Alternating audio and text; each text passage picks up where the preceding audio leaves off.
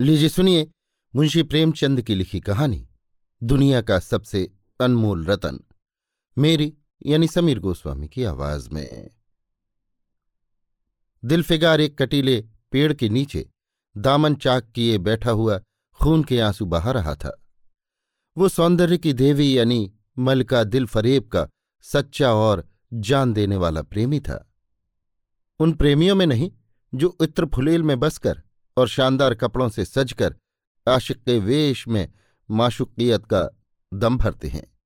बल्कि उन सीधे, सादे, भोले, भाले फिदाइयों में जो जंगल और पहाड़ों से सर टकराते हैं और फरियाद मचाते फिरते हैं। दिल फरेब ने उससे कहा था कि अगर तू मेरा सच्चा प्रेमी है तो जा और दुनिया की सबसे अनमोल चीज़ लाकर मेरे दरबार में आ। तब मैं तुझे अपनी गुलामी में कबूल करूँगी। अगर तुझे वो चीज़ ना मिले तो खबरदार इधर रुख न करना, वरना सूली पर खिंचवा दूँगी। दिल फिगार को अपनी भावनाओं के प्रदर्शन का, शिकवे शिकायत का, प्रेमिका के सौंदर्य दर्शन का तनिक भी अवसर न दिया गया।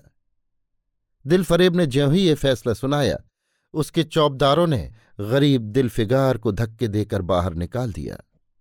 और आज, तीन दिन से ये आफत का मारा आदमी उसी कटीले पेड़ के नीचे उसी भयानक मैदान में बैठा हुआ सोच रहा है कि क्या करूँ।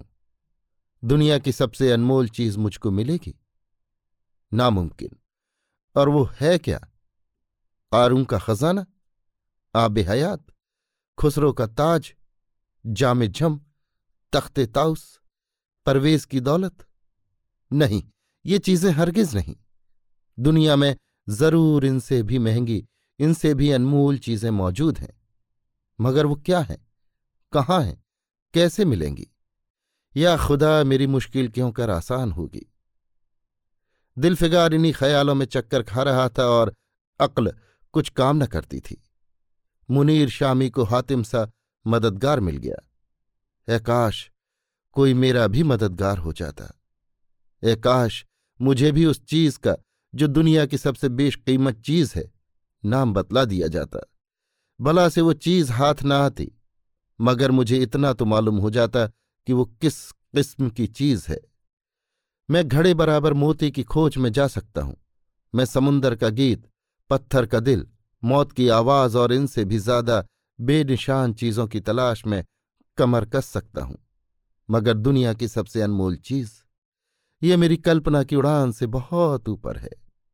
आसमान पर तारे निकल आए थे। दिल फिगार एकाएक खुदा का नाम लेकर उठा और एक तरफ़ को चल खड़ा हुआ।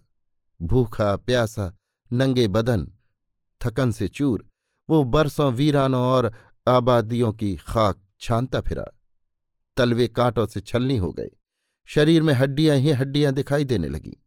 मगर वो चीज़, जो दुनिया की सबसे बेशकीमत चीज़ थी, ना मिली और न उसका कुछ निशान मिला। एक रोज वो भूलता भटकता एक मैदान में जा निकला, जहाँ हज़ारों आदमी गोल बांधे खड़े थे।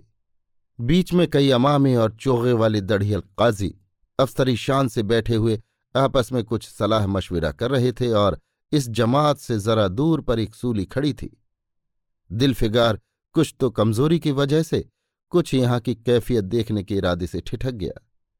क्या देखता है कि कई लोग नंगी तलवारें लिए एक कैदी को जिसके हाथ पैर में जंजीरें थीं, पकड़े चले आ रहे हैं। सूली के पास पहुंचकर सब सिपाही रुक गए और कैदी की हथकड़ियाँ, बेड़ियाँ सब उतार ली गईं। इस अभागे आदमी का दामन सैकड़ों बेगुनाहों के खून के छींटों से रंगीन था और उसका दिल नेकी के ख्याल और रहम की आवाज़ से जरा भी परिचित न था। उसे काला चोर कहते थे। सिपाहियों ने उसे सूली के तख्ते पर खड़ा कर दिया। मौत की फांसी उसकी गर्दन में डाल दी और जल्लादों ने तख्ता खींचने का इरादा किया कि वो अभागा मुजरिम। चीख कर बोला, खुदा के वास्ते मुझे एक पल के लिए फांसी से उतार दो ताकि अपने दिल की आखिरी आरज़ू निकाल लूँ। ये सुनते ही चारों तरफ़ सन्नाटा छा गया। लोग अचंभे में आकर ताकने लगे। काजियों ने एक मरने वाले आदमी की अंतिम याचना को रद्द करना उचित न समझा और बदनसीब पापी काला चोर जरा देर के लिए फांसी से उतार लिया गया। इस भीड़ में एक खूबसूरत भोला भाला लड़का एक छड़ी पर सवार होकर अपने पैरों पर उछल उछल फर्जी घोड़ा दौड़ा रहा था और अपनी सादगी की दुनिया में ऐसा मगन था कि जैसे वो इस वक्त सचमुच किसी अरबी घोड़े का शहसवार है। उसका चेहरा उस सच्ची खुशी से कमल की तरह खिला हुआ था, जो चंद दिनों के लिए बचपन ही में हासिल होती है और जिसकी याद हमको मरते दम तक नहीं भूलती। उसका दिल अभी तक पाप की गर्द और धूल से अछूता था और मासूमियत उसे अपनी गोद में खिला रही थी। बदनसीब काला चोर फांसी से उतरा। हज़ारों आँखें उस पर गड़ी हुई थीं। वो उस लड़के के पास आया और उसे गोद में उठाकर प्यार करने लगा। उसे इस वक्त वो जमाना याद आया, जब वो खुद ऐसा ही भोला भाला ऐसा ही खुश व खुर्रम और दुनिया की गंदगियों से ऐसा ही पाक साफ़ था। माँ गोदियों में खिलाती थी, बाप बलाएँ लेता था और सारा कुनबा जान न्यछावर करता था। आह, काले चोर के दिल पर इस वक्त बीते हुए दिनों की याद का इतना असर हुआ कि उसकी आँखों से, जिन्होंने दम तोड़ती हुई लाशों को तड़पते देखा और ना झपकी, आँसू का एक कतरा टपक पड़ा। दिल फिगार ने लपक कर उस अनमोल मोती को हाथ में ले लिया और उसके दिल ने कहा, बेशक, ये दुनिया की सबसे अनमोल चीज़ है, जिस पर तख्त ताउस और जाम जम और आब हयात और जरे परवेज सबने छावर है। इस ख्याल से खुश होता हुआ कामयाबी की उम्मीद में सरमस्त दिल फिगार अपनी माशुका दिल फरेब के शहर मीनोसवाद को चला। मगर ज्यो ज्यो मंजिलें तय होती जाती थी, उसका दिल बैठा जाता था कि कहीं उस चीज़ की जिसे मैं दुनिया की सबसे बेशकीमत चीज़ समझता हूँ। दिल फरेब की आँखों में कद्र न हुई तो मैं फांसी पर चढ़ा दिया जाऊँगा और इस दुनिया से नामुराद जाऊँगा। लेकिन जो हो, सो हो। अब तो किस्मत आजमाई है। आखिरकार पहाड़ और दरिया तय करते शहर मीनोसवाद में आ पहुँचा और दिल फरेब की ड्योढ़ी पर जाकर विनती की कि थकान से टूटा हुआ दिल फिगार खुदा के फजल से हुक्म की तामील करने आया है और आपके कदम चूमना चाहता है। दिल फरेब ने फ़ौरन अपने सामने बुला भेजा और एक सुनहरे पर्दे की ओट से फरमाइश की कि वो अनमोल चीज़ पेश करो। दिल फिगार ने आशा और भय की एक विचित्र मनहा स्थिति में वो बूंद पेश की और उसकी सारी कैफियत भी पूरा असर लफ्जों में बयान की। दिल फरेब ने पूरी कहानी बहुत गौर से सुनी और वो भेंट हाथ में लेकर जरा देर तक गौर करने के बाद बोली, दिल फिगार, बेशक तूने दुनिया की एक बेशकीमत चीज़ ढूंढ निकाली। तेरी हिम्मत और तेरी सूझबूझ की दाद देती हूँ। मगर ये दुनिया की सबसे बेशकीमत चीज़ नहीं। इसलिए तू यहाँ से जा और फिर कोशिश कर। शायद अब की तेरे हाथ वो मोती लगे और तेरी किस्मत में मेरी गुलामी लिखी हो। जैसा कि मैंने पहले ही बता दिया था, मैं तुझे फांसी पर चढ़वा सकती हूँ। मगर मैं तेरी जां बख्शी करती हूँ, इसलिए कि तुझ में वो गुण मौजूद है, जो मैं अपने प्रेमी में देखना चाहती हूँ और मुझे यकीन है कि तू ज़रूर कभी न कभी कामयाब होगा। नाकाम और नामुराद दिलफिगार इस माशुकाना इनायत से जरा दिलेर होकर बोला ए दिल की रानी, बड़ी मुद्दत के बाद तेरी ड्योढ़ी पर सजदा करना नसीब होता है। फिर खुदा जाने ऐसे दिन कब आएँगे?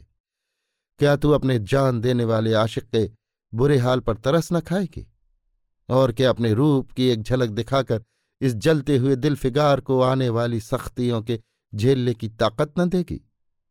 तेरी एक मस्त निगाह के नशे से चूर होकर मैं वो कर सकता हूँ, जो आज तक किसी से न बन पड़ा हो।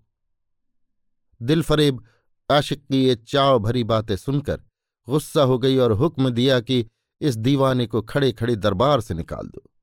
चौबदार ने फ़ौरन गरीब दिलफिगार को धक्के देकर यार के कूचे से बाहर निकाल दिया।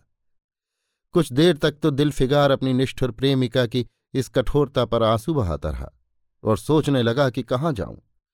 मुद्दतों रास्ते नापने और जंगलों में भटकने के बाद आँसू की ये बूंद मिली थी।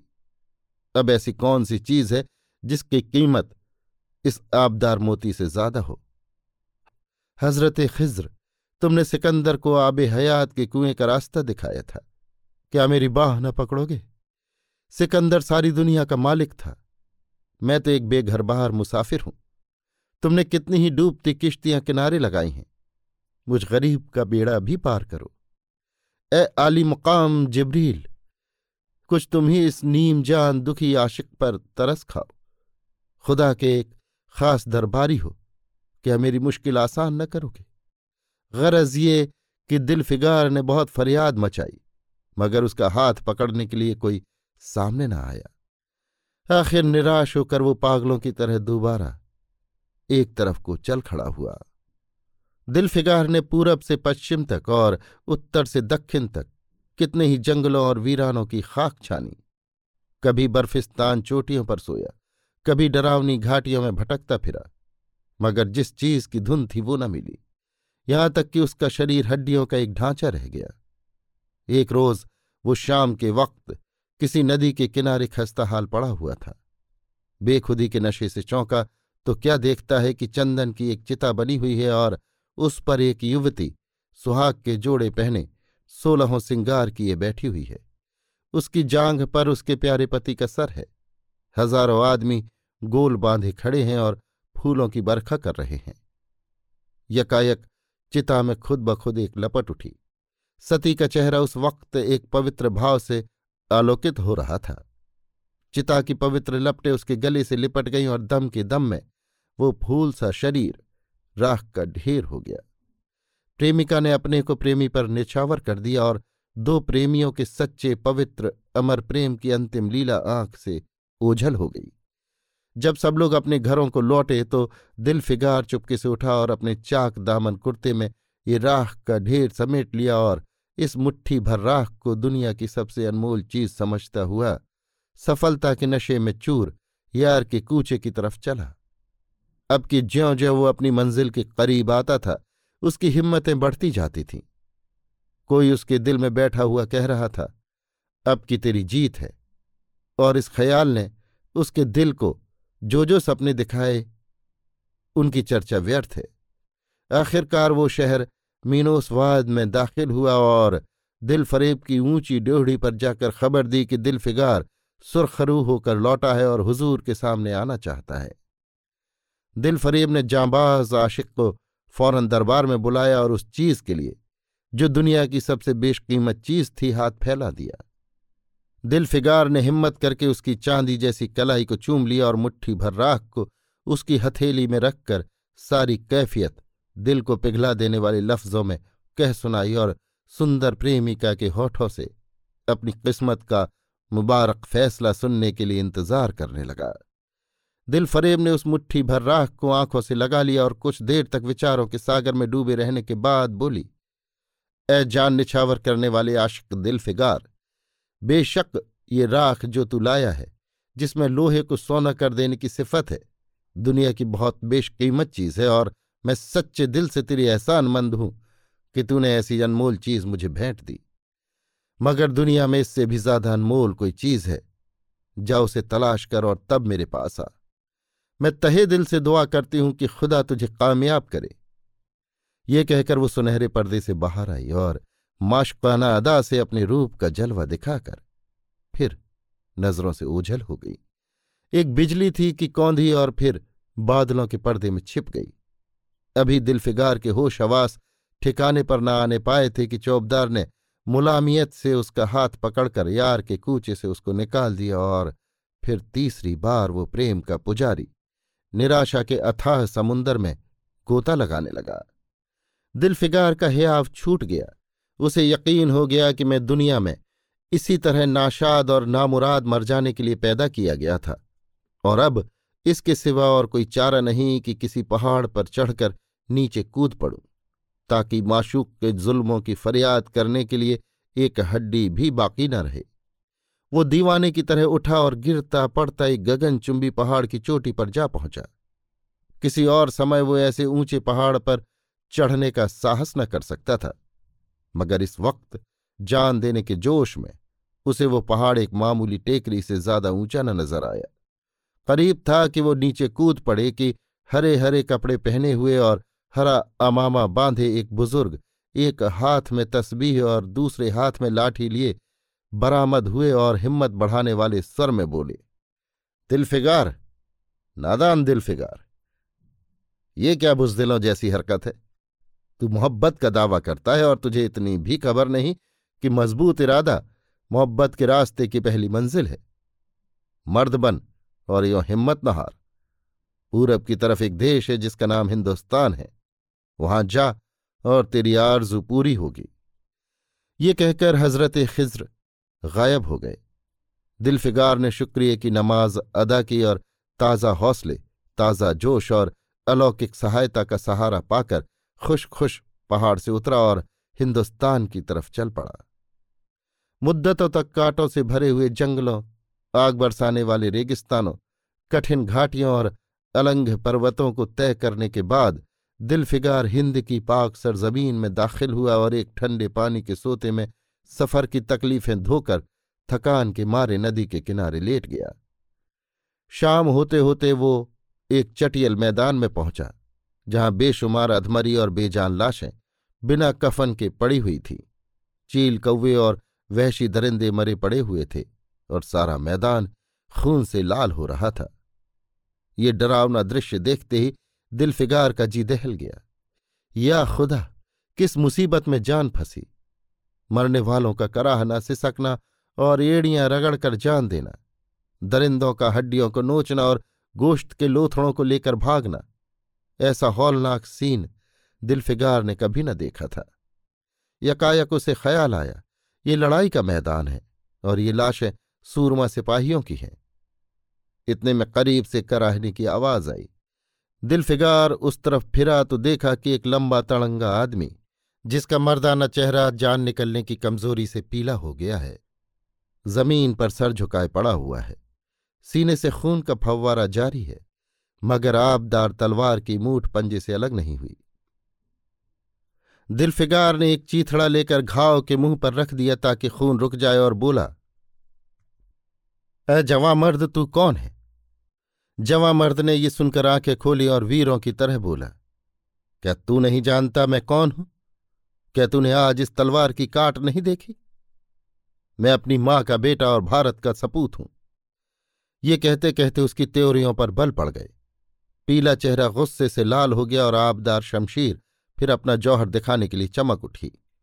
दिलफिगार समझ गया कि इस वक्त मुझे दुश्मन समझ रहा है। नरमी से बोला ए जवा मर्द मैं तेरा दुश्मन नहीं हूँ। अपने वतन से निकला हुआ एक गरीब मुसाफिर हूँ। इधर भूलता भटकता आ निकला। बराए मेहरबानी, मुझसे यहाँ की कुल कैफियत बयान कर ये सुनते ही घायल सिपाही बहुत मीठे स्वर में बोला अगर तू मुसाफिर है तो आ, मेरे खून से तर पहलू में बैठ जा, क्योंकि यही दो अंगुल ज़मीन है जो मेरे पास बाकी रह गई है और जो सिवाय मौत के कोई नहीं छीन सकता। अफसोस है कि तू यहाँ ऐसे वक्त में आया, जब हम तेरा आतिथ्य सत्कार करने के योग्य नहीं। हमारे बाप दादा का देश आज हमारे हाथ से निकल गया और इस वक्त हम बेवतन हैं, मगर पहलू बदल गए। हमने अपने हमलावर दुश्मन को बता दिया कि राजपूत अपने देश के लिए कैसी बहादुरी से जान देता है। ये आसपास जो लाशें तू देख रहा है, वो उन लोगों की है, जिस तलवार के घाट उतरे हैं। मुस्कुराकर, और गोया कि मैं बेवतन हूँ, मगर गनीमत है कि दुश्मन की ज़मीन पर मर रहा हूँ। सीने के घाव से चीथड़ा निकालकर, क्या तूने ये मरहम रख दिया? खून निकलने दे, इसे रोकने से क्या फ़ायदा? क्या मैं अपने ही देश में गुलामी करने के लिए ज़िंदा रहूँ? नहीं, ऐसी ज़िंदगी से मर जाना अच्छा।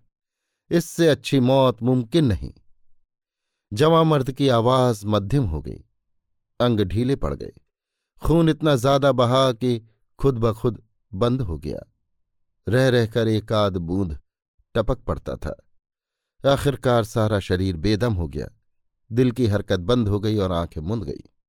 दिल फिगार ने समझा, अब काम तमाम हो गया कि मरने वाले ने धीमे से कहा, भारत माता की जय।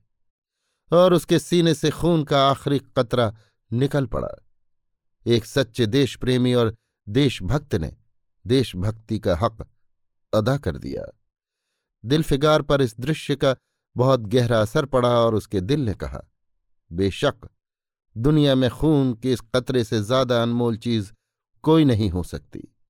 उसने फ़ौरन उस खून की बूंद को जिसके आगे यमन का लाल भी है छे, हाथ में लिया और इस दिलेर राजपूत की बहादुरी पर हैरत करता हुआ अपने वतन की तरफ़ रवाना हुआ और सख्तियाँ झेलता। आखिरकार, बहुत दिनों के बाद रूप की रानी मलका दिल फरेब की ड्योढ़ी पर जा पहुँचा और पैगाम दिया कि दिल फिगार सुरखरू और कामयाब होकर लौटा है और दरबार में हाजिर होना चाहता है। दिल फरेब ने उसे फ़ौरन हाजिर होने का हुक्म दिया। खुद हसबे मामूल सुनहरे पर्दे की ओट में बैठी और बोली, दिल फिगार, अब की तू बहुत दिनों के बाद वापस आया है। लाह दुनिया की सबसे बेशकीमत चीज़ कहाँ है? दिल फिगार ने मेहंदी रची हथेलियों को चूमते हुए खून का वो कतरा उस पर रख दिया और उसकी पूरी कैफियत पुरजोश लहजे में कह सुनाई। वो खामोश भी न होने पाया था कि एकाएक वो सुनहरा पर्दा हट गया और दिल फिगार के सामने हुस्न का एक दरबार सजा हुआ नज़र आया, जिसकी एक एक नाजनीन जुलेखा से बढ़कर थी। दिल फरेब बड़ी शान के साथ सुनहरी मसनत पर सुशोभित हो रही थी। दिल फिगार हुस्न का ये तिलस्म देखकर अचंभे में पड़ गया और चित्र लिखित सा खड़ा रहा कि दिल फरेब से उठी और कई कदम आगे बढ़कर उससे लिपट गई। गाने वालियों ने खुशी के गाने शुरू किए। दरबारियों ने दिल फिगार को नज़रें भेंट की और चाँद सूरज को बड़ी इज़्ज़त के साथ मसनत पर बैठा दिया। जब वो लुभावना गीत बंद हुआ तो दिल फरेब खड़ी हो गई और हाथ जोड़कर दिलफिगार से बोली, ए जानसार आशिक दिल फिगार मेरी दुआएँ बर आईं और खुदा ने मेरी सुन ली और तुझे कामयाब सुरखरू किया। आज से तू मेरा मालिक है और मैं तेरी लौंडी। ये कहकर उसने एक रत्नजटित मंजूषा मंगाई और उसमें से एक तख्ती निकाली जिस पर सुनहरे अक्षरों में लिखा हुआ था, खून का वो आखिरी कतरा जो वतन की हिफाजत में गिरे, दुनिया की सबसे अनमोल चीज़ है। अभी आप सुन रहे थे मुंशी प्रेमचंद की लिखी कहानी, दुनिया का सबसे अनमोल रत्न, मेरी यानी समीर गोस्वामी की आवाज़ में।